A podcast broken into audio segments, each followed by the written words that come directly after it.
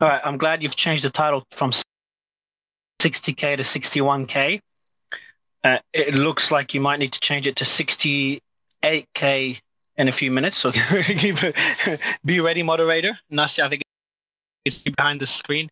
And let me see what it's at now. 60.9, broke 61k. Holy shit. Ryan, Kyle, how are you guys? Very Can anyone good. hear me? Uh, let's go. Yeah, I can hear you.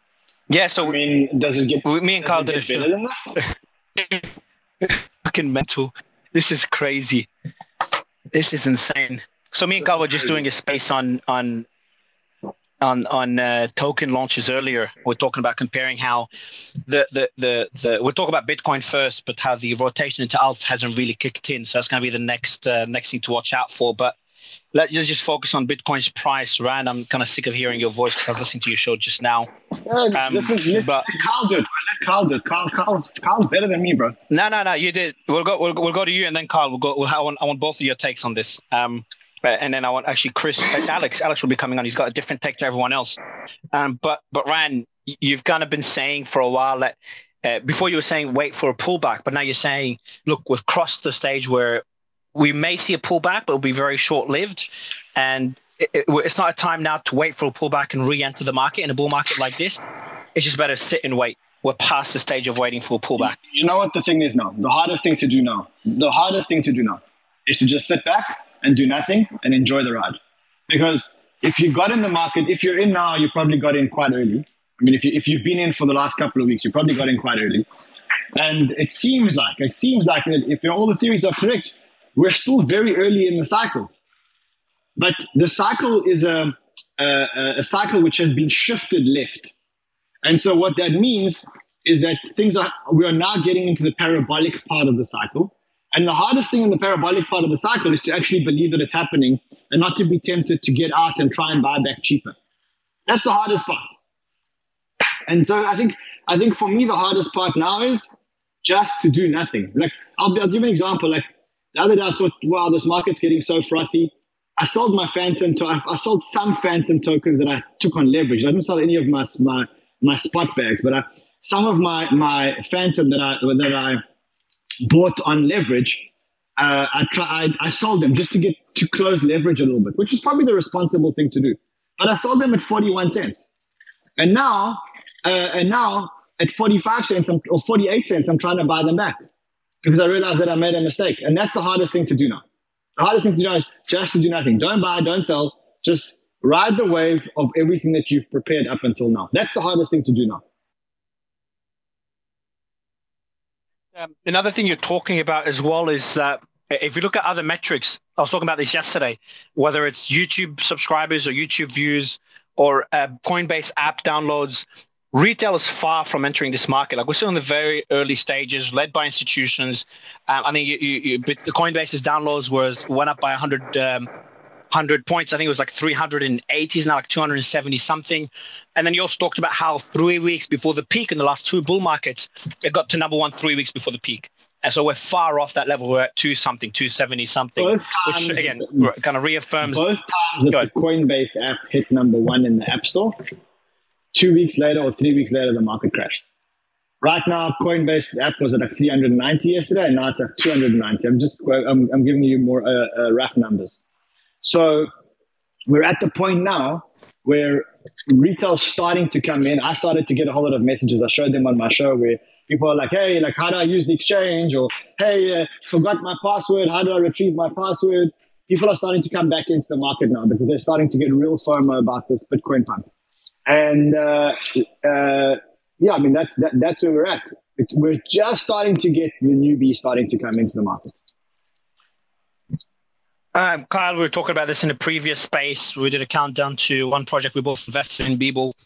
We were talking about mainly the rotation to alpha. Still very early. We're not seeing the same froth we saw, we saw in the last bull market, and how this rally is led by quant. I'd be interested to see how how that rotation looked like. Maybe what's on the joint could we hit an all-time high before the halving? The question I keep asking panelists, but also that rotation to alts. How long do you think that would take, and how aggressive do you think it is now that it's led by institutional money for the first time? The herd is finally here.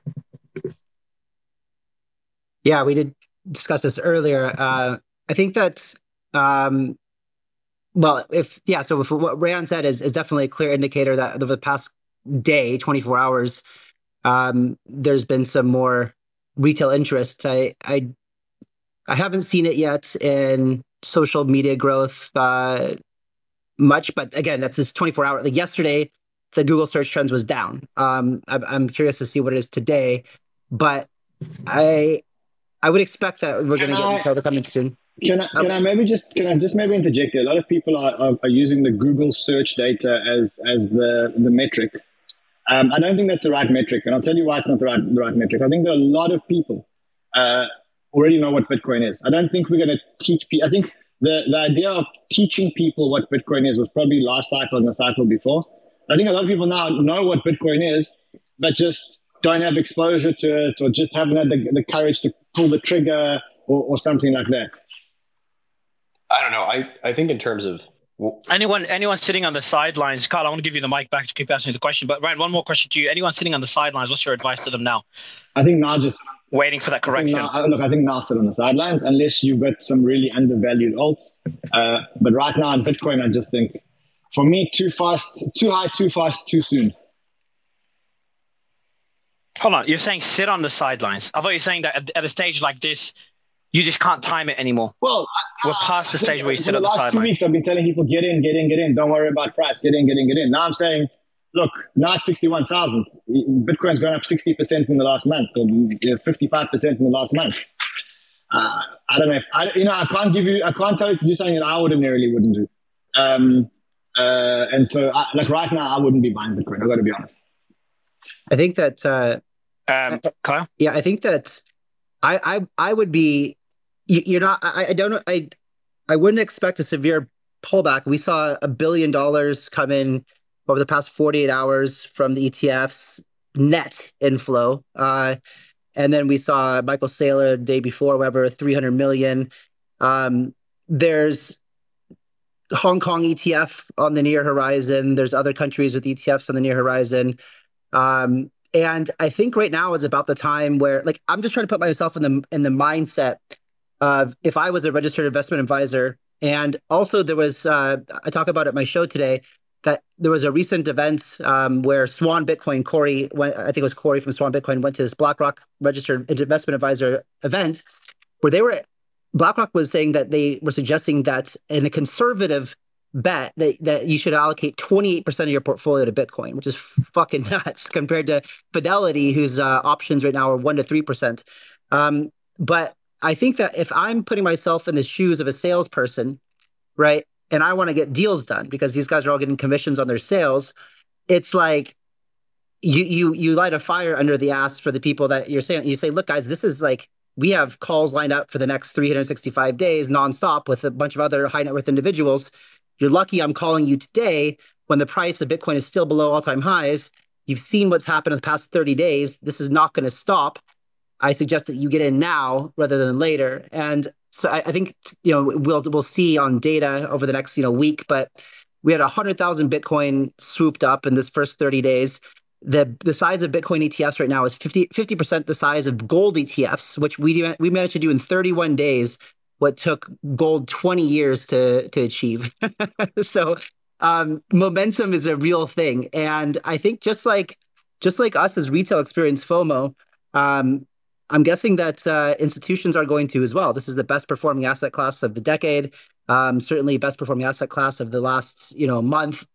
and uh, and if you bought the spot Bitcoin ETF at any point in time, um, you're now at 15% uh, minimum on your investment, which is like in, in, a, in a period of weeks or month. Um, this is all really good data. So I, my, my concern with sitting on the sideline at this point right now is like where could we dip to, right? Uh, 58,000, 59,000 before Saylor and others come in with another huge buy order.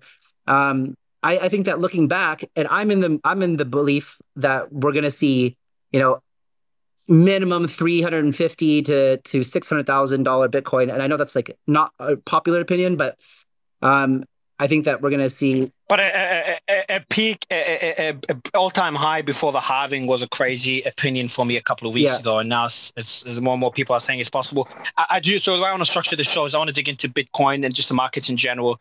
Uh, we've got an incredible panel. I want to go to Matt just get an update on the ETF because that's what's obviously uh, driving a lot of that rally. And we've got. Let me see the, the numbers. Yesterday, I think we hit in. Uh, yesterday, I think or the day before. What are we today? Wednesday. I think Monday we hit a uh, we broke record. Uh, Ryan, you remember when you kind of got excited during your show? I think it was Friday. Yeah, it was Friday. It was and then got excited that volume. Billion, and I think yesterday again half a billion. Yesterday broke a record too. Yeah. Yeah, exactly. Yeah, broken. Exactly. Yeah. That's insane. So so. Uh, we got Ryan here too. Perfect, incredible panel. So yesterday, uh, or Friday, Ryan just kind of interrupts the show. He's like, "Guys, uh, we just got whatever hundreds of millions of dollars of inflows in two hours. And then someone corrected him. He's like, Ryan, it's actually volume.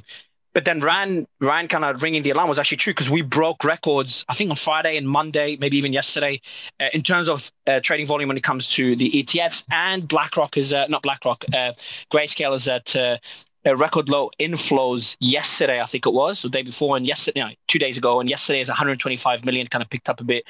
Uh, net inflows for ETFs is 576 million uh, yesterday, um, and we're over six billion. I think six and a half billion. Remember, Ryan, when before we go to Matt, uh, Matt and, and, and Ryan, it's incredible to have Bitwise always on stage giving us updates. Um, great, you know, great to have you communicating with the with the community guys. But Ryan, you were talking about hey, if we hit five billion in the first three months, um, that will be an incredible success. We're at six and a half billion, and I don't know how many weeks in we are so far uh, but definitely well below three months. Uh, your thoughts on that, Ryan, and then we'll go to Matt and Ryan to get an ETF update. My my feeling um, when we when we first spoke, um, when, when we first spoke, we we said that if we get anything between five and ten, but it wasn't only me; it was me, James, um, um, uh, all, all, the all the analysts who were on here, and we said if we can get ten, all, all the experts, if exactly, we five yeah. to ten billion, we said after three months that would be extreme success. We're now one month and one week later. And one month and one week later, we, we're or one month and three weeks later, sorry, one month and three weeks later, and we've got ourselves six and a half or, or nearly seven billion uh, of net inflows. I mean, that's beyond anybody's wildest expectations. Uh, let me go to, to Matt, Ryan. What were your expectations? Uh, give us some figures and what do you expect to see? Because things are pretty uh, pretty insane. And also, I want to ask you questions that uh, who are these ETFs buying those bitcoins from? And what's that liquidity going to do? Is that going to enter alts, in your opinion? Is that going to lead to the altcoin rally led by institutions, by the ETFs getting into the market? Oh, it's a bunch of, bunch of great questions. Yeah, I mean, I mean, as mentioned, these. You, Ryan, are you there? Oh, hold on. Maybe it's the glitch. Uh, can anyone hear Matt? Again. Can you, can anyone hear me? You guys can hear me. Uh, you can. Oh, cool. So what I'll do, Matt, is I'm going to be rude and remove you and bring you back up so I can hear you because we had that glitch yesterday. Ryan, I'll let you jump in first and I'll bring Matt. I've just sent you an invite to come up again just so I can hear you. It's a bit of a glitch. Go ahead, Ryan. Sure. Great. Uh, can you hear me? Yes. Awesome. Yeah, great to be here. Uh, really, obviously happy with how the Bitcoin ETFs have have performed and the traction they've seen. I think the people buying these ETFs, there's kind of two different paths. There's the retail traders that uh, weren't accessing crypto through things like Coinbase. A lot of people thought that retail already had access to Coinbase or in, a, in other trading uh, exchanges and applications, so they wouldn't use these ETFs to allocate.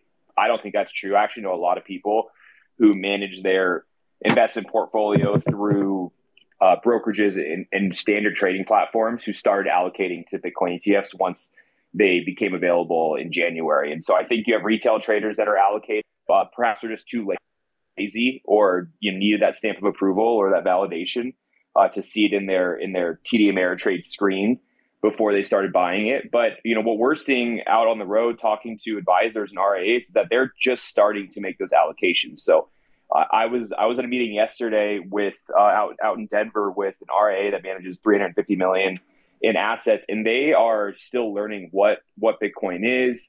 There was maybe one or two people that were pretty well versed on it, but the fertile skeptics and and it's companies like or you know firms like that ras like that who are still getting up to speed who have yet to even start allocating client assets into these etfs so you know and then there's financial advisors on platforms like morgan stanley who uh, or, or vanguard right who haven't actually started allocating because they they can't. The platform won't allow them to do that and so they simply can't do it for compliance reasons. And so today we're, we're certainly seeing ras and financial advisors clients allocating. That's a large part, I'm sure, of what's driving these assets up. But there's, I think we're just the tip of the iceberg, and it's going to take a year before we really see the impact these have. And that might sound crazy given what's happening with the price and what's happening with the flows, but that just shows how big of an unlock these ETFs are. And I think we have a lot of room to go under the surface, and this is just the tip of the iceberg. Uh, Matt, I'd love your take and kind of link it to the question I asked you earlier: is where are these ETFs buying those all that Bitcoin from? Where are these inflows coming in? Where will they go next? They're buying Bitcoin from other Bitcoin holders. With Bitcoin holders getting that that fiat, those stables, what will they do with those? Uh, could that rotate into alts? And, and also, kind of that's question number one. And question number two is, like, like it, we're just getting started, as Ryan said, and retail hasn't entered the market, and we're already near all-time highs I'm generally, you know, you know, rarely do you see me, you know, that bullish. But I'm just from a from a uh, just looking at the numbers alone, it's just hard to be bearish right now. Yeah, and I am trying to be level headed. It's it's really hard to be bearish. Hopefully, you can hear me now. I mean, I, I posted this early. Matt, it's a glitch. So just uh, uh, Kyle, I can't hear Matt, so I'll let you just moderate after Matt because I can't hear anything he's saying. Go ahead, Matt. Is Matt on stage? No, he just dipped out, coming back. We could hear Kyle, Mary. I think Guys, it's just here. anyone there? Is Yeah, anyone I speaking? I can hear Matt. Mary, can you hear me? Oh, sorry. Okay, Matt Matt is glitching for me. I can't even see Matt on stage. not on- I'm going to go quiet. I thought he dropped out. I'm going to go quiet and let you guys kind of lead the room, and I'll take over in a bit. Simon, were you saying something? Uh, do you want to? I think Mario can't hear, so do you want to go, um, Kyle? Do you want to carry on? Yeah, yeah. Um, go ahead, Simon. Or i- if let me bring let me try to bring back back, back up. Uh, I. I can't Yeah, I was, Matt just messaged me and said that he's he's trying to rejoin. So hopefully he can get back in. Mario, Okay, can you hear others? All this time, was anyone speaking the last few seconds? Yeah, Mario. it was it quiet? Yeah, we, we can hear you. Can you hear us? Well, oh, okay, shit. It was quiet the last. I knew it. I thought I was the one who can't hear him, and I'm sitting there quietly, awkwardly. So just for the audience, you're not alone. It was quiet now. Um, so let me let me get you to the next. Uh, let me get other thoughts first on on just the markets in general before we get dig, dig into alts and uh, the altcoin market. Yeah, along with different narratives. Uh, Alex, pleasure to have you again. Uh, we got oh, perfect. Got Alex from Yeah. Galaxy as well, um, and we've got Dave. Uh, Alex, your thoughts on what's been discussed so far, and i i you know, is it possible to even play devil's advocate, looking at all the numbers, all the metrics? Yeah, I mean, I think if you are a trader and you look at the move we've had, it's it looks like mini parabolic in the last couple of days. So like it's do you if you're trying to time the market, then you know I, I can agree with I think what Ran said earlier that it's it might be hard if that you're that type of shorter term trader to buy right at this moment when we're pressing you know multi year highs. Um, but I totally agree with the sentiment, and I and I'm I've just I sent a note to clients. I tried to publish it long form on Twitter. I'm working on now, but I screwed up the X post. But literally called "Why We're Not Stopping" with S in parentheses. Why this isn't the top, basically. And so I I, I also just want to briefly correct uh, two things that Kyle said. Um, the thing at BlackRock, it was not a recommendation for a conservative portfolio. It was a back test mathematical showing that if you had done 28%, that was where their quant model showed you would have done the best. Um, and, and also Fidelity is not making any recommendations. That's Fidelity Canada, which is a wholly separate company. So that only has 42 billion AUM. But the point does stand. Those model portfolios and stuff are coming.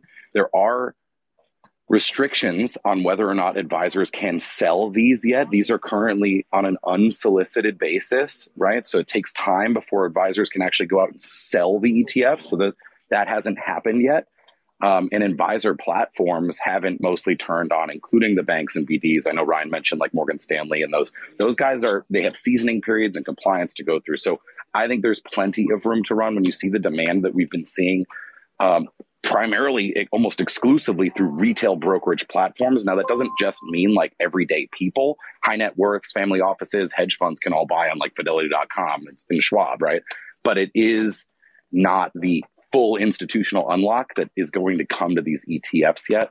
Um, you know, Mario, you've also been asked. So I think there's, I mean, frankly, I just think there's plenty of room to run. You're going to see a constant drip over the next three to 18 months of RIAs, wealth management platforms, banks, and BDs announcing that they their advisors can now put clients into these ETFs. So that that th- those headlines will be catalyzing, but the headlines themselves are a story of new access. So like they also can unlock flows. So I, I just we're not we have not topped. I think it's fair to ask that question, given that we're only you know eight percent off all time high right now, and 52 days prior to the halving the last two times, we were basically still 60% uh, below those prior all-time highs. So this this time does look different, but let's be real, it is different. And I and the other point, uh, Mario, you've been asking about like the rotation to alts.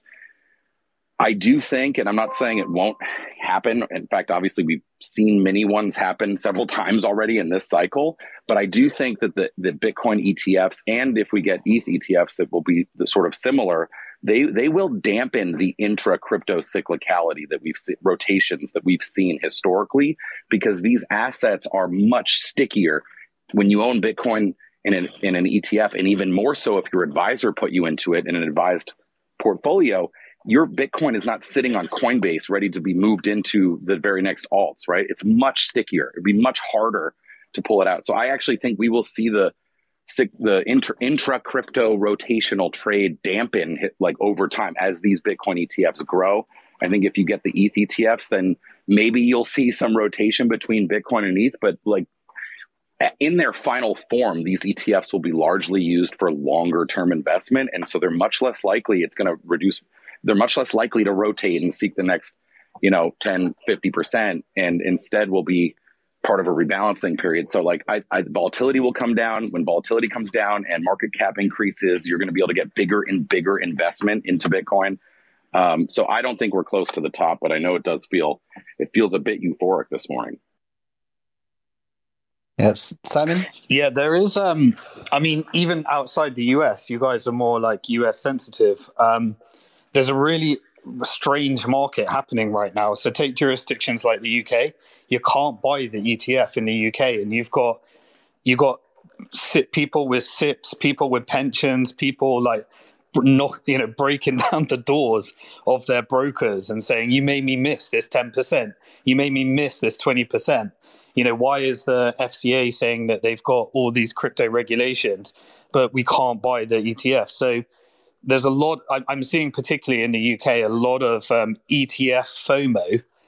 And then if you if you're trying to think of it how it relates to the alt market i think those that already are comfortable owning bitcoin um, or have been in the market for a while they're kind of looking for the more speculative they understand the cycle so they're looking to try and get their um, pumps and dumps deal.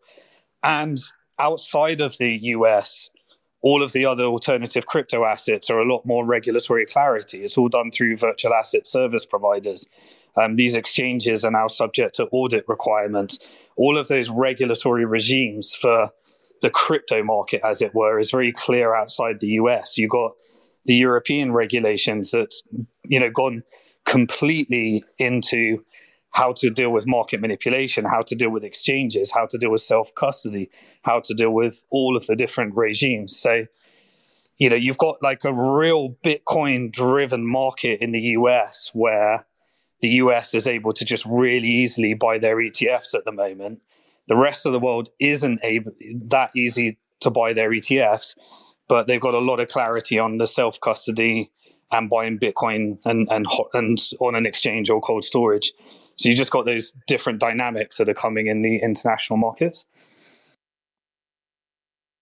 Yeah, Dave, I'll get to you just one second. I want to ask a question though, either Alex or Simon, either guys you could you could answer. But um, so Alex, you said that uh, that right now, and this is what I've been saying too, is that right now we mostly see like um, high net worth individuals, family offices that are participating. But what you just said, I wasn't aware of um, that registered investment advisors weren't yet allowed to come and buy the the ETF, and you said there was cyclical rotations on, on which these things happen. Can you elaborate yeah, no, on that a little bit they, more? They are allowed to, but they're not allowed to solicit their clients at the moment. I, I think Ryan or Matt, if he's back, they probably know a bit more about this than me. But um, to actually go out and sell these things proactively is different than if you have it on your platform or you're able to, and your clients ask for it from a regulatory perspective. Um, maybe somebody else like Dave or somebody I see Dave raising his hand, but that, that's what I was referring to, Kyle. Yeah, D- Dave, go for it. Thank you. Uh, yeah, Dave, if you can, uh, Dave, uh, sorry, and Dave, if you could do one thing as well. I, I just dropped out for for last like, few minutes since Alex spoke till now. I haven't heard anything, so um, I'll let you answer the question and maybe just give a one two sentence recap because you're really good at doing this of what was said earlier, if that's okay for me and the audience, everyone that joined in the last few minutes. yeah, sure. I mean, look, it, the the fact is the the TLDR on the conversation is this is happening. Assets are flowing in from new pools of capital, and a huge percentage of that capital is still in, is still not able to buy. And the fact of the matter is, we know. I, am sorry for the fact of the matter repetition, but we know. I mean, this is not new. That the market for Bitcoin and crypto in general is small compared to the financial markets as a whole. It is essentially, we all said the ETFs were like a Nets, the Netscape IPO moment, you know, for crypto.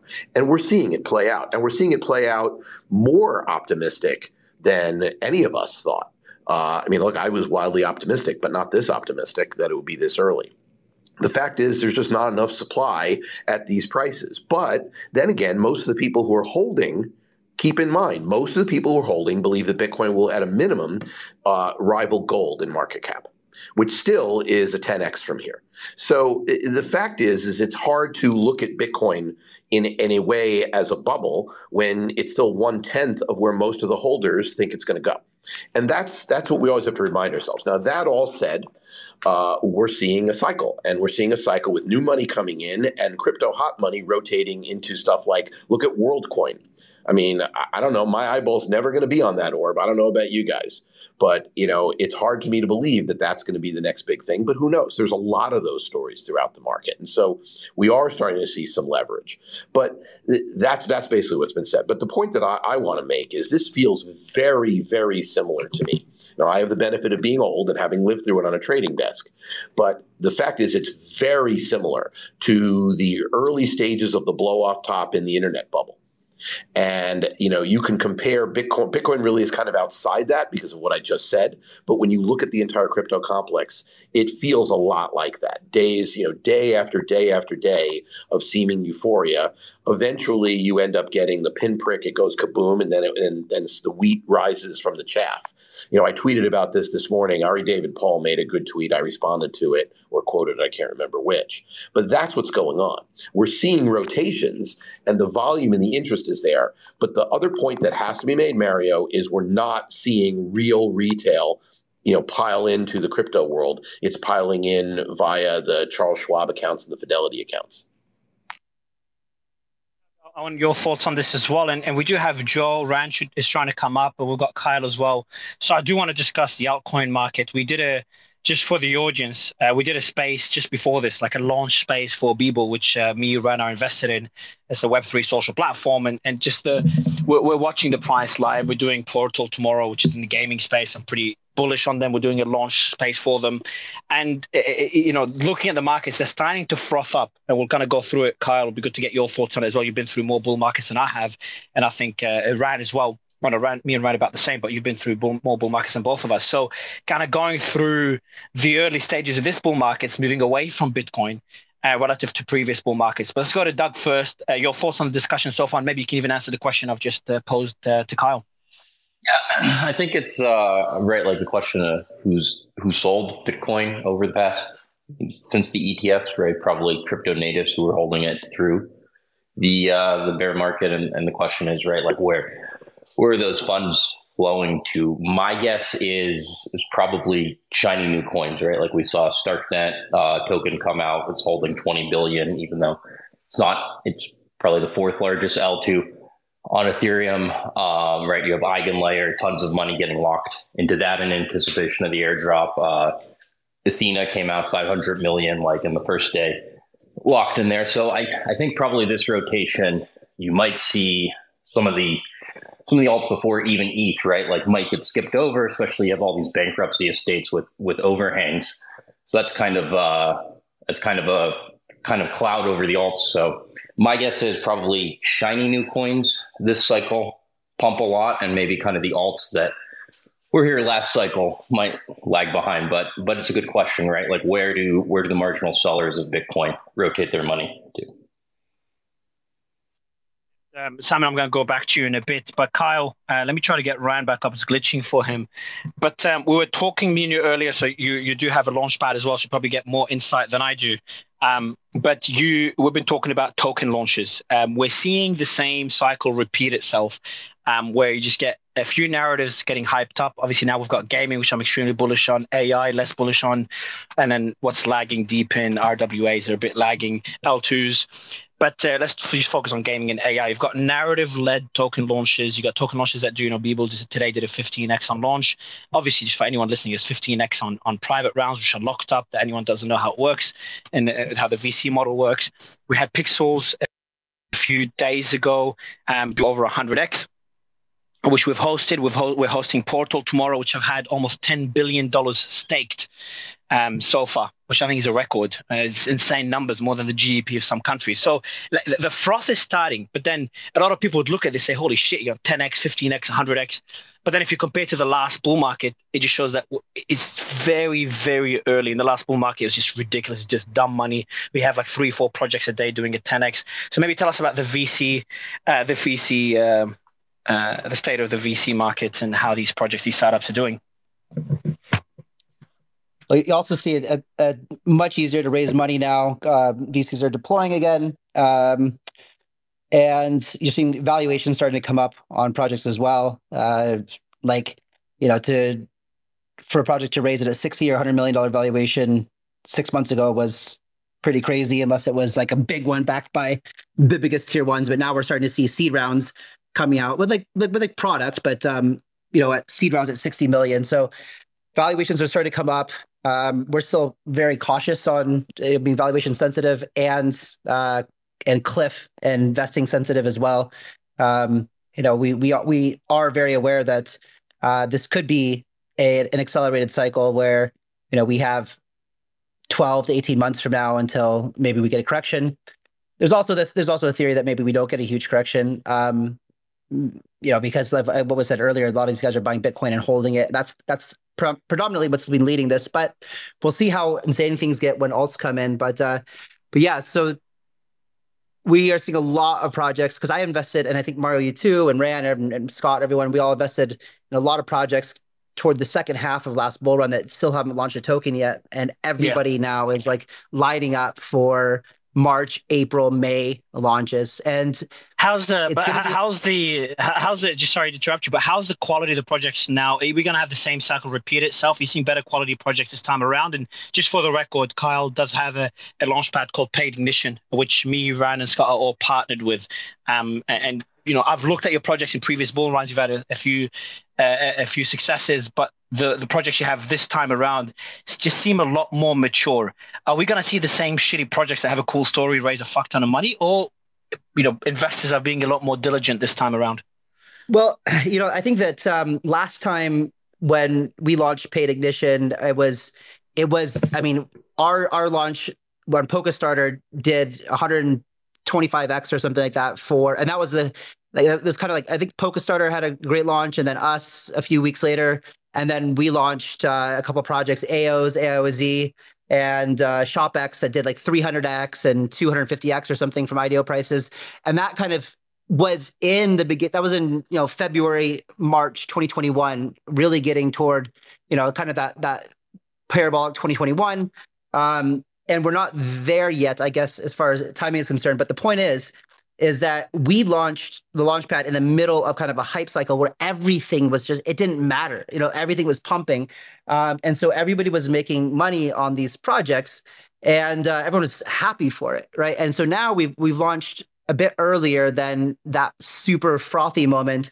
And we've also from a personal perspective we we scaled up a lot on the uh, like professional resources. You know, we since then we've launched, uh, you know, an uh, a, an LP fund with you know really good analysts from like Messari and State Street Bank and other places, and we've we've been much more diligent on our on our own due diligence as well. And so we're we're trying to. It's a fine line between meeting demands of like because honestly, retail don't really care about the quality of a project if it pumps. We, we've seen that a couple times already. Um, yeah.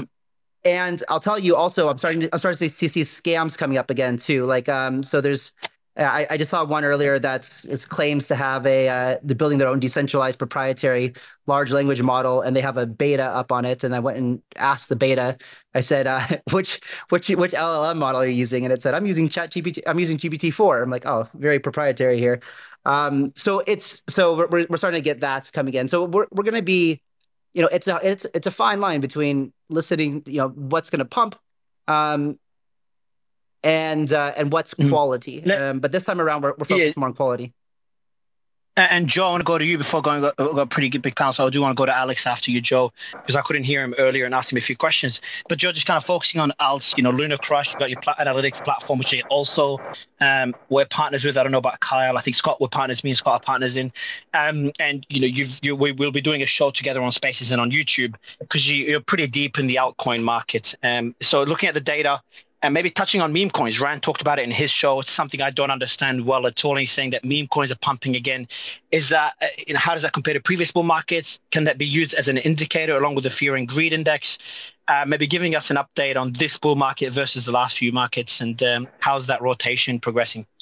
Yeah, and I can just touch a little bit on everything that we've been talking about, starting with just you know uh, Google Trends. So Google Trends, you know, is is not a great indicator. It's just such a small sample size uh, from Google, and it's not based on you know the the pure number of interactions. Uh, but you know, all this is yes, it's driven by Bitcoin. I think every you know alt rally is is driven by Bitcoin originally. You know, the inflows are unbelievable. It's an outrageous bullish setup that you know I don't know if any of us have seen um, in our uh, existence, and I've been here since 2015. Um, and, and, that being said, you know the the rotation into alts, um, it's it's happening. You know, I, I, don't know if like the the term, you know, the future is here. It's just not um, evenly distributed. You know, you're seeing, um, you know, Bitcoin in the last six months. Uh, you know, it it's up 134 percent. You know, Ethereum up 100 percent. Um, then below that would be, you know, Arbitrum at 100, BNB at 89%, Matic 88, and then you've got Dogecoin, you know, at 58%. But then, you know, above that line, you know, you've got things like Chainlink up 230% versus Bitcoin 130. You've got Avalanche up 300%. You've got Solana up 450%. Uh, then Stacks, which is a little bit more narrative driven um, with Bitcoin and Bitcoin L2 is up 568%. Um, and then you've got kind of outstanding narratives with AI with something like a BitTensor that's up a thousand percent. Um, so the, there has been a uneven rotation into what's going on, and um, I, I, just do not think we're going to see the same type of um, exact rotation. And you know, when Coinbase is uh, you know has the number of app downloads that we all think it's going to have, this is going to end. There's just too much demand on Bitcoin, and I think there's too many smart people that are also searching and figuring out how to get to these other chains. You know, you you couldn't um, hold Bitcoin in a in a uh, browser wallet the last time we were in a bull market. You can now. You can bridge that uh, to different chains in an easy way, and so I think it will leak into other places. Um, you know, and that being said, you know, I did pin a little. Uh, post up top here, you know, going back to January of 2020, you know, we've looked at the market at Lunar Crush. We pull in uh, you know social media data from X, TikTok, Reddit, YouTube, all the news. You know, we're pulling in um, over 20 million posts every single hour across these networks. We've looked at Bitcoin. We've got the longest data set out there. Bitcoin is unbelievable. I couldn't believe this when I opened it this morning. Bitcoin is at an all-time low for social dominance. Um, so when you look at market dominance, I think everyone knows what that means. It's you know whatever Bitcoin's market cap is versus the rest of the market. At Lunar Crush, we look at 54%, yeah we look at social dominance and it's it's literally one of the lowest it's been since we started to collect data. So it's just an unbelievable like bullish setup um, that's out there. On, that point, Alex, I want to go to you. On that point, we're seeing Bitcoin dominance at 54 percent, um, and and we're seeing that the social dominance being so low.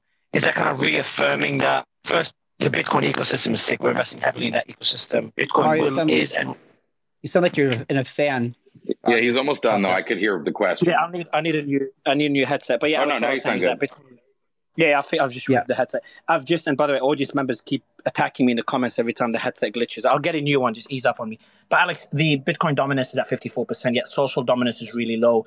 Uh, what does that mean for you? Again, does it just reaffirm retail hasn't entered the market? Yeah. And uh, this is Bitcoin season. Like I think Bitcoin is leading this bull market, and I think that will continue.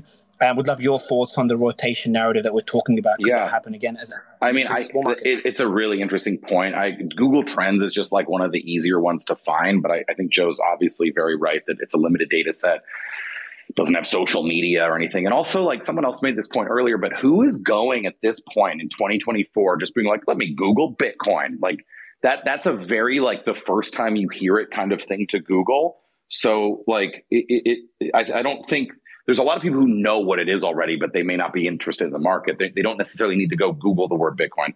Um, I look, can, I, yeah. can I just, can I, can I, just, I just want to, uh, because it, it, it, tails on uh, what was just said yeah, before.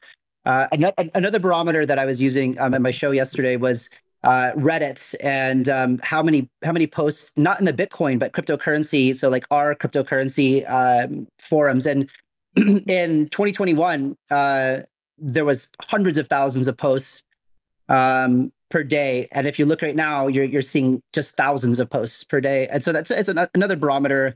Um, you know, are people still going to Reddit to talk about cryptocurrency? Probably, right? That's what kind of like where normies our no coiners hang out, I would guess. Um, so just one one more.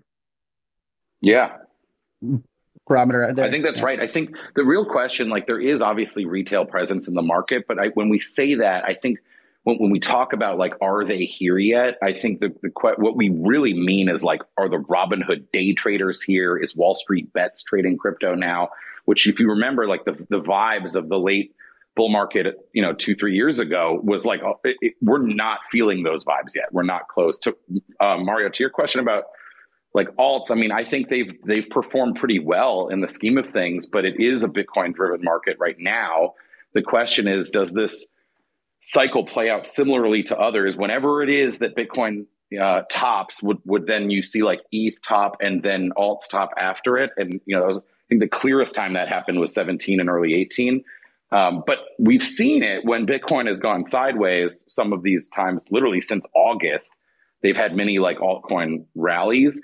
But I, I, was arguing earlier, I think when you couldn't hear, just that I think the ETF, the Bitcoin ETFs, will dampen that that intra crypto rotation trade in general as they gain more AUM and more of Bitcoin supply because those that Bitcoin, the Bitcoin that's in the ETFs, uh, especially if the if they're in an advisor managed account, is much stickier than Bitcoin on a crypto exchange, which can be easily exchanged for alts, right? So I, am not saying you won't see it, but and of course uh, the point was also made, I think maybe by Simon that like this is a, a U.S. centric view, but the U.S. is by far the biggest capital market. So it, wherever it ends, whether I'm not saying they won't happen, but I do think that impulse in the market will dampen the bigger the Bitcoin ETFs get. And it may even dampen further if the ETH ETFs are approved, mm-hmm. because between the two, obviously market cap, they're you know almost all of the market in the scheme of things but also even if you if you take bitcoin and ethereum they they kind of cover the majority of the narratives in the market right i mean we can make arguments about things you can do on sol or other types of blockchains that you can't do on eth but you know nfts defi tokenization eth eth can be an outlet to express a view there so if those two were approved honestly, it would be a truly game changing for the altcoin markets. But we're not there yet. I just think we, we did, overall it will dampen. Uh, one more question to you, Alex. And as he's time with his hand up, I do want to go to Chris, Ryan, and Doug afterwards, and Kyle. I see you jump in. So before going to the rest of the panel, I've got one more question for you, Alex. And Joe, I do want an update on the NFT market because no one's talking about it. And I asked my team yesterday. I'm not deep in the NFT market, but it seems to be lagging as well. So maybe if you've got some some metrics, there would be great. But Alex, Mike Novogratz did say that we're already at price discovery for Bitcoin. Can you elaborate on that point yeah. and whether you'd agree? Yeah, I mean, if you look, like we we were not over 60k for very long. I think is was where Mike's coming from in 2021. That is, um, you know, even then, like when I pull the whatever the top price was on um, November 8th, 2021, we closed at like 67. We so we, we 69, which we regularly sort of call as the top, is a, is a very brief intraday wick on that candle and even then, we came down pretty fast into the low 60s. So I think that's where what he's thinking is that, like, you know, once you get into like 61 to like 64, like that, that basically is the prior all time high for all intents and purposes. Simon?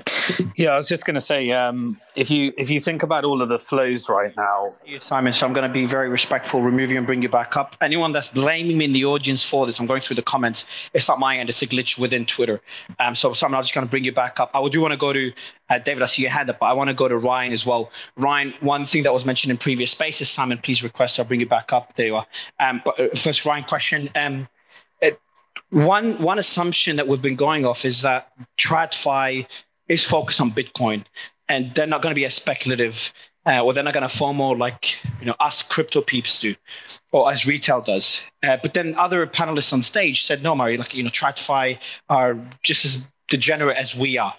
How can TradFi start to FOMO? How could they start gambling? And do you agree with that point that, that they could be you know, as degenerate as us guys?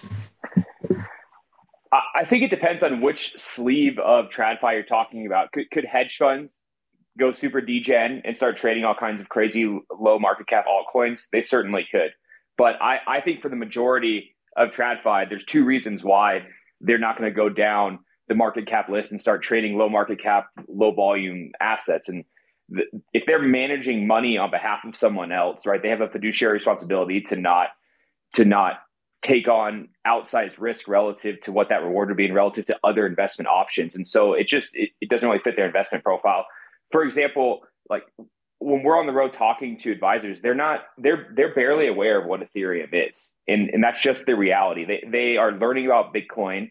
They are trying to understand, and I was literally asked this question yesterday, why is Bitcoin not a Ponzi scheme? How come the, why can't the government just shut Bitcoin down? Like that's where we're at on the learning curve and adoption curve for most of the professional eh, money managers uh, and institutional investors. It's just it's it's you know a very bullish signal in my opinion, but it's also the reality. It's crazy. Yeah, it, it's really that's crazy. crazy. They they don't spend that much time and, thinking about it. Alex, uh, Alex, I see you're requesting. I'll bring you up. Kyle, please request a co-host invite so we have space on stage to bring up Alex, who doesn't think. I can't. Uh, yeah, they'll send it to you again. You'll get it um, pop up. But Alex, just for the audience, Alex is more bearish than all of us. So I'd love to have him on stage. Before going to Simon, Simon's always patient with me. Doug, I'm going to go to you, then Simon and, and David. Uh, Doug, that same question for you. Um, you know, would you expect uh, uh, TradFi or different parts of TradFi to become more degenerate and uh, start, uh, you know, FOMOing into alts? Yeah. We're talking about hedge funds, obviously. I mean, one thing I think that you can see is really interest might be an interesting outcome is if the Ethereum ETFs get approved – none of those ETFs have any staking built into them, at least as far as I'm aware of. So, uh, right, like first is Ethereum ETFs, but then, okay, you can start, unlike Bitcoin, right? You have all these staking options with Ethereum, right? So you can have staked Ethereum ETFs, right? You have all these restaking products that are coming out that pack yield on top. So maybe TradFi doesn't flow into alts directly, but if you have a, you know, restaking yield enhanced ET, Ethereum ETF that gets uh, approved, right, that indirectly creates flows to whatever the native restaking token is there. So I, I, think that's maybe one outcome of one possibility of how TradFi funds end up flowing kind of out the risk curve, not not by directly buying altcoins, but by kind of using Ethereum's staking type properties to uh, to get exposure out the risk curve, and, and that's something right TradFi is very comfortable with. Okay, I have an asset. How can I get how can I get enhanced yield on that asset? Right, that's what kind of Wall Street's bread and butter. But you could definitely see that as a possibility where that kind of indirectly pumps all of these new tokens that are kind of in this staking restaking space. Um, if, even if I can't hear you, I won't remove you. And Kyle, you should get an invite to co-host now because I do want to bring up Alex. Uh, Simon, yeah, can you hear me now? Okay, cool. Yep. Um, yeah. So y- using like Dave's analogy, you know, the TradFi are going to see quite correctly that Bitcoin's kind of like the internet and tokens are like the pump and dump stocks of the, you know, 2020 dot com boom and bust. Um, and so if they do that, they'll stay in Bitcoin. Um, but as they come into Bitcoin, they're pumping the wealth of those that already owned Bitcoin outside of an ETF um, you can already see that as there's more and more tokens launching, that becomes higher and higher transaction fees, which makes people want to stake more and more ETH as they can get a cut of that rather than paying the transaction fees. Um, and so the wealthy people that already own Bitcoin including the VCs that have already been involved in the, the last few cycles. Um, they'll obviously they'll come into the alt, so pumping their wealth because the Bitcoin ETF TradFis are pumping their wealth um, is what would be driving a lot of them saying, I'll take 10% of my Bitcoin, which I really don't care about losing, and see if I can get 100x, or 250x, and a 1000x. And as long as that market's allowed to continue, it will just it would just um, keep keep going like that. I'm just trying to get Kyle to co-host. I brought up Alex. Kyle will get a co-host invite. L- let me go to David, and then I want to get Alex's thoughts because Alex, you, you, were the bearish one in the previous space. We did the Beeble space, and you were making an argument that you, are pretty confident we will not reach an all-time high before the halving, which some of us on stage do agree with that. But David, thoughts, man? Uh, look at us now. You were thrust through the bloodbath. You gave us, you know, we discussed the Coinbase case, the, the Binance drama um, the SEC, uh, SEC losses in court, and here we are close to all-time highs. Are you celebrating yet? Uh, you know, it's kind of funny you say that because. Oh shit! I can't hear you, David. So I'm, I'm going to give the mic to oh. to uh, just the panel. Just take it over after you.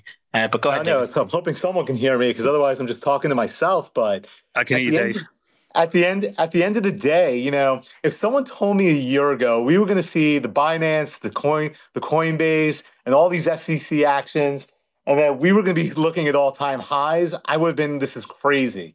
I was talking to my trainer this morning, and he was giving me all this crypto advice, and it kind of reminded me of that scene in the movie when all when the guys were in the strip club and all the strippers were saying how they owned houses and all these apartments. And the guys were like, well, how much money are you paying? What happens when the arms reset? Like I was sitting there and just thinking to myself, oh my God, are we in this moment again?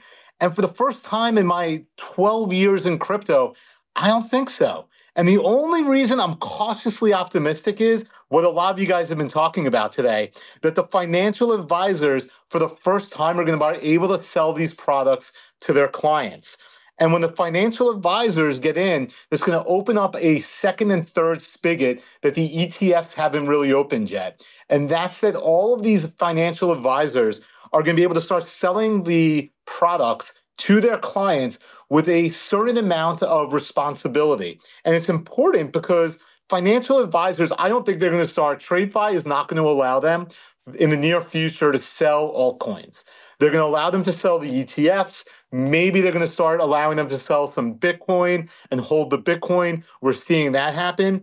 But those financial advisors, they're going to have a duty of care to their clients. So all of a sudden, all the younger generation, the people who understand, you know, Dave Weisberger and I are probably of the same ilk of where we view ourselves in the uh, pendulum of life, where we are going to be able to start telling people, oh, you guys now, when you take this financial advice, your financial advisor, they have to have your best interests. They have to seek the best execution for you. They have to advise you and monitor your accounts.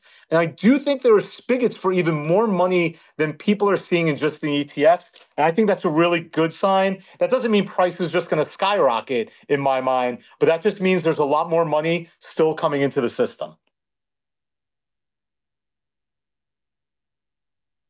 Mario Dave is done if you can't hear him. Dave. So if you're you're, talking you know talking shit about me, uh, please stop. I can't. I can't. Yeah, he was just he was just oh, saying, done. Mario. Oh, imagine if um, instead of suing crypto companies, he just bought Bitcoin instead. that would have been that would have been a better choice, David. You can stop suing um, all these. Um... Actually, Dave, we should probably speak because what happens in a bull market? That we've got one of your friends that's working with us already, and won't mention here on the space. But what happens in, in a lot of us VCs, you know, Kyle's on stage and and others here that invest in those startups, a lot of them you know, start getting a bit greedy and start, you know, breaking, breaking SAFs, breaking the rules, thinking they can get away with it in the midst of the hype, not knowing there's legal repercussions. And we're going to get that a lot. Um, so we should probably speak, David. I'm gonna, I want to, I want to hear your response. I'm actually going to bring you down with all respect, so I can bring you back up and hear your response to what I just said, because uh, I know the audience can hear, but it's a bit annoying. I can't. Um, so as I bring up Dave again, uh, let me go to uh, uh Joe and Alex. Alex, you're, you're the bear here. Um, so I want to get your thoughts. Kyle, you're not getting the co-host invite. Joe, we're going to co-host you so I can actually bring up Dave because the panel's full again. Oh, Dave's yeah. up, so I can bring up Alex. So we get cost you, David. Yes, your your, your thoughts on what I just so, said. Mary, I thought it was pretty funny. I saw Ran at Satoshi Roundtable in in uh, Dubai a couple of weeks ago, and the, what made me laugh was how many lawyers were at Satoshi Roundtable. I mean, the, it's, it's like even the lawyers have to do this now. Yeah, I mean, look, you know, a rising tide lifts all boats. You know, my my clients my clients all think they're rich right now. I'm just building up for the next wave of the rug pull. So the rug pull's coming. You know, we've all learned this, whether it's traditional finance or whether it's crypto. A lot of people think they're rich right now, and they're going to learn that their money, their crypto, is not as safe as they think it is. You know, it's almost funny. They're not your keys, not your coins. You know, it doesn't apply to the ETFs. That money's safe, but a lot of people are going to end up, you know, thinking they're rich on this bull run and have to call lawyers like me. I am kind of looking forward to that day. It's the, what leads me to my slight pessimism still that people are always going to be greedy. Yeah, the, the David, big, I- Yeah, I don't know what you're successful the- companies in crypto in 2022 and 2023 were the law firms. D- David, you're yeah, I'm going the, through the the, the line you're Joe. trying to remember from uh, The Big Short was when Mark Baum said, "What do you mean all your loans? We're talking about two loans on one house," and she said something along the lines of, "I have five houses and a condo." Um, and, and I think, I you know, it, it's interesting to to be you know I, I could tell you're still bullish, but to have a little bit of pessimism, you know, when we're not even at all time highs around Bitcoin, um, you know, it, it's like I think you're starting to see a couple of the um, you know a, a couple of the, the friends that you probably have from from high school or college start to message you but it, we're, we're still not even close um, to some something along the lines of a real fever pitch in, in retail. Um, and it, it's you know once i think once bitcoin is closer to the 125k mark you know later this year um, then we can maybe have a, a conversation about that. But at this point I mean, we are just so at the beginning of this this run um, and even from the altcoin market i mean we're not there are so many things that are old that do not have all-time highs yet um, once we get to you know maybe market saturation of all-time highs over 50% then we can have that conversation Uh, Dave, and then we'll go to Alex to kind of get a, a devil's Yeah. advocate voice here. Well, I, I think it's important to look at leverage, right? You know, and and every, you know, I, I said this yesterday. I always say it. It's never a straight line. So look, I, I I'm on record as saying all time highs this year were baked in the cake. I said this famously. You know, Scott could laugh, but you know, I'm still owed my steak dinner about 40k. But I was saying, look, you know, we're going higher. I honestly believe that digital gold, the narrative, is coming much sooner than people think. But it's not going to be a straight line. When you look at the amount of leverage in the system, what actually happens, and so many people do this, is people feel rich, right? So they've made a lot of money, and then they increase the size of their positions as the price goes higher. And they do this again and again. And then, you know, you get somebody who was making a lot of money when Bitcoin went from 40 to 60, and they go, okay, great. Well, now I'm going to have a position that's 5x that because I have all this extra money. And then it dro- then it goes to 80 and they oh okay, I'm going to do it again. And now it goes from 80 back down to 60 and they lose everything. And you get a lot of people are that that don't understand this and see that dynamic play out. And that's why we end up getting these large drawdowns along the way. Now, I, I don't know when it's going to happen. I don't know where it's going to happen. I agree with the previous uh, speaker. Yeah, we're going to get there into you know much higher prices but a lot of people get washed out by playing leverage and you can kind of watch to see you know you know what's going on. The difference this time is it's going to be easier to do it in alts because the trick to a lot of these momentum washouts are a trade where people will go long the spot uh, it will go, will go long go excuse me uh, go long the spot and short the perpetual swaps build up a huge position and then just bombs away the spot because the perpetual swaps are more liquid. That worked really well for the last you know basically every one of these cycles with the bid that's going on now in the spot market from the ETFs, it is unclear that that pro- that that trade will work, and so it might make it that it's harder to see those bomb outs. But when that bid goes to the point where there's enough ETF holders that they too can sell, because remember, it's really cheap to sell the ETFs. It's a penny spread and zero commission. When we get to that point, uh, it may, it, you know, that trade's going to return, and people need to be aware of that. The volatility is not gone, is not disappeared. We we are a long way from the volatility going down. Alex. Yeah, so um, yeah, thank you again for pulling me up here, you know, glitching like crazy. Uh, I, I have to partially agree to what Dave just said. uh, there is so much leverage in the market. Open interest is at all-time highs. You know, it, it's just in total insanity right now, and uh, we definitely need to get uh, that flushed out at some point. So when that point comes, I believe it it could potentially be happening in the next seven to ten days, like I said um, on the other space. Um, but until then, we can definitely go higher. Again, do I believe that higher means new all-time high? I don't really believe that that we are going to hit a new all-time high before we get that flush. I think we're going to see first that flush and then slowly, gradually going into that new all-time high. So it might be happening before the halving or just after the halving, but that flush is definitely coming, in my opinion. So I'm, I'm not saying that I'm not trading right now. You know, I'm definitely trading that that whole uptrend, but I have definitely um, all my stop losses set and also tell that to my community. You can trade this upwards move but be really, really cautious because we have seen these funding rates not for a really, really long time. Yeah, and let's get some targets to kind of wrap up the space. Targets from the panel and from the audience as well in the comments.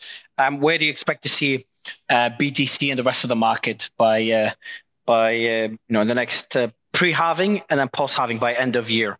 Uh, Alex, you want to kick it off? Yeah, sure. So uh, there's a level that I'm looking at. We could touch um, around 63k pre-halving, in my opinion, and then after the halving, uh, just after the halving, I think um, with the pre-halving drop, we we might be somewhere in the mid 50s, low 50s.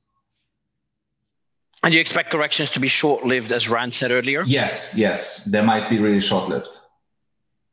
So let's go, Kyle. Where do you see the market? Anyone could jump in next. Go to Joe and Ryan and the rest of the panel. 75k by halving, and uh, I would say Bitcoin around 120,000 at the end of the end of the year, and then my my my target for top of the market is somewhere between 350 to 500,000. Jesus, it's, it's hard to imagine a market this uh, at these levels. Um, uh, Joel, Dave, Simon, Ryan.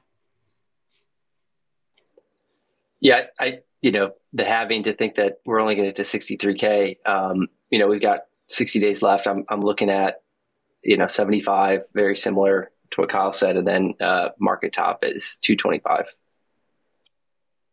Cool. Um, by the way, uh, uh uh, right, uh, sorry, Simon. There's uh, just someone in the audience that disagrees with what you just said, so I'm just gonna like their tweet. Graham's in the audience in the comments, so you could respond to them.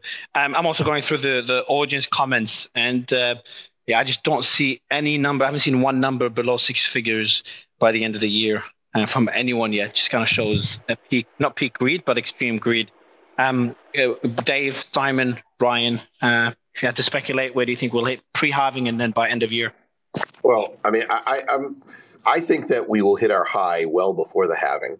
Uh, my thesis has been that sometime mid next month, uh, tax loss selling or tax not lost, uh, people having to raise money to pay their tax bill for 2023 from the stock markets will take risk assets down and I think that'll pause the rally. But I think before then, we have we should get to. Uh, I think we've got to get somewhere between seventy five and eighty.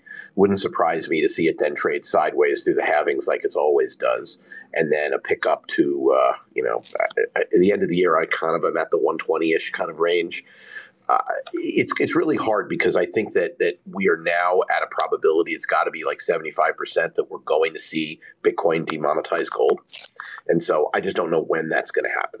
And the thing is, is every time people start thinking that, what does that mean? That means that the people who are buying it for for investment aren't going to sell. And so if the marginal demand keeps up, it could get there a lot faster. I mean, I think Hunter had a, a, a tweet which he said 250, yeah, Hunter did 250K Bitcoin could happen much sooner than most who followed the space for years would imagine. I tend to agree. I just worry about the macro situation because we have a lot of cross currents going on there. Ryan, Simon? Yeah, uh, I have a little compliance uh, guy on my shoulder saying, ma- making me say that this is my personal opinion and not financial advice. But uh, I, I think we'll certainly hit new new all time highs in 2024. Uh, we, going into the year, we predicted we'd hit 88k, which was about I think 15% above the previous all time high. Uh, I, I, think a lot of that's going to be driven by the ETF demand, and the the halving is definitely a strong narrative, but the actual impact of the halving uh, on the supply and demand dynamics is is further out. Uh, so I think that the Bitcoin ETFs and the momentum that we're seeing is going to drive us to, I would say, at least 88, 90,000. And just uh, before we give the mic to Simon, I do want to point out I, I, like to overdo it with disclaimers. We were talking about token launches earlier, me, Kyle, and, and Joe, and I think Ran. Uh, just kind of give a heads up. You know, crypto, any investment is going to be risky, and especially when it comes to crypto. Crypto is extremely, extremely risky and speculative. So make sure you do your own due diligence. You see everything pumping. Just remember, in bear markets, the bloodbath is significantly worse than traditional VC, uh, VC, uh, the, the VC uh, industry. So just kind of a big disclaimer: Bitcoin's risky. Uh, alts are a thousand times riskier. Um, Simon, uh, if you had to speculate, where do you think we'll be uh, pre-halving? I know you hate giving uh, targets, but then you always give targets, and you're pretty good at it. And then where do you think we'll be uh, by the end of the year? Because everyone in the audience is just way too bullish that it's starting to get worrying, even though we're extremely early. Yeah, Mario, you know, you know, um, I'll always give a boring answer to that. Unfortunately, um, I would expect new all-time highs this year, whether it comes pre-halving or post-halving. Um, anyone's guess. Roll the dice.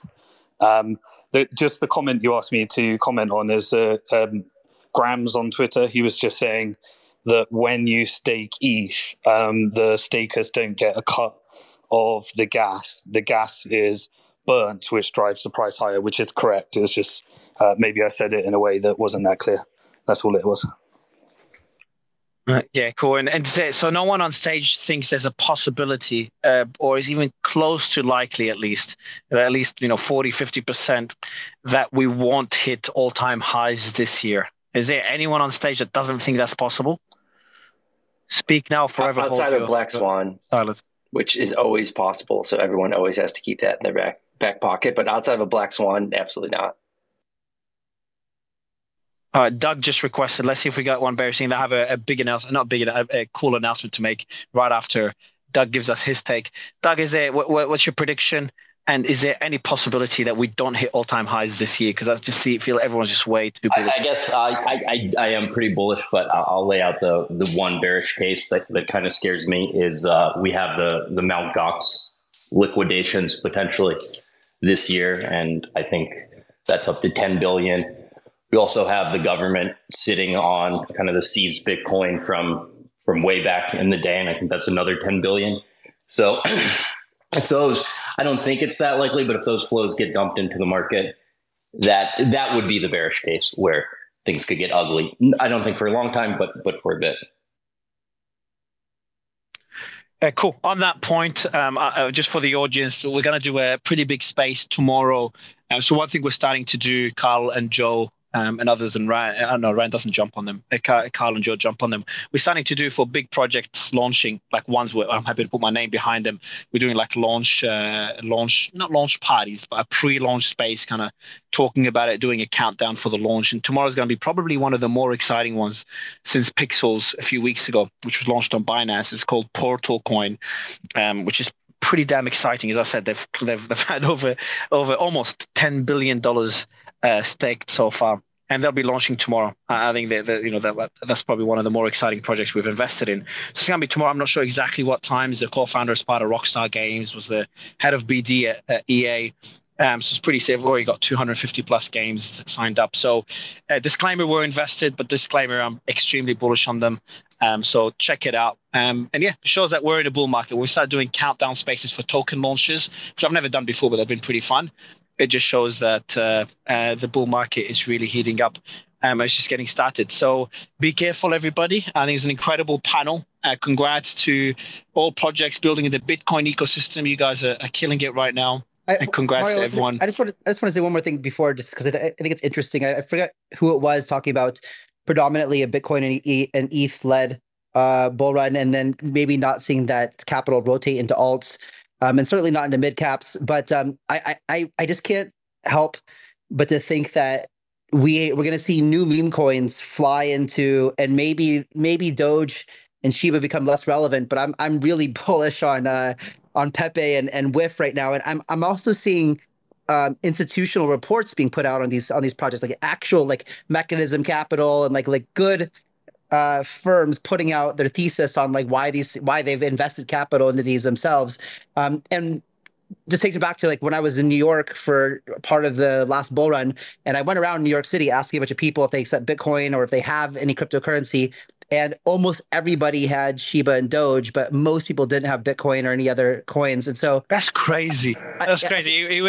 I, I haven't. I, I, have zero meme coins. I don't know. Do you have any meme coins in your portfolio, Kyle and Joe?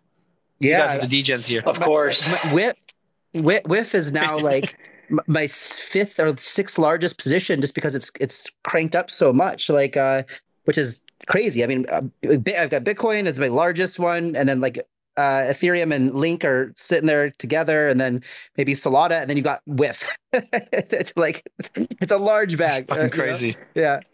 Uh, Joe, I asked you earlier a question before wrap up. Uh, just kind of an update on the, it's kind of going a bit degen. The update on the NFT ecosystem, which I'm very bullish on. Not when it, PFPs, I'm averagely bullish, but just gaming NFTs, gaming assets, something I'm extremely bullish on. Uh, do you have any any numbers there? I'm not sure if you cover NFTs on Lunar Crush. Yeah, we do. It's definitely more flat. I mean, NFTs are the the final rotation you know, if it's going from Bitcoin to ETH to the rest of the alt market, it's kind of like NFTs go there. But there are some really bright spots um, Ordinals, which you know is is built on Bitcoin, uh, Bitcoin NFTs. You know that started at the beginning of 2023. It was super nascent, um, and now is growing into a pretty solid ecosystem. You know, you can got like Taproot Wizards able to raise seven million dollars. Um, and you've got things like on-chain monkey that are moving, you know, that 10,000 PFP um, collections over to Bitcoin. And so, you know, you just see it, you're, you're, seeing a lot of growth and building over there. And then you're also seeing uh, tokens launched um, into the Bitcoin ecosystem that are derived from a lot of the NFT projects. So you're seeing a lot of building over there.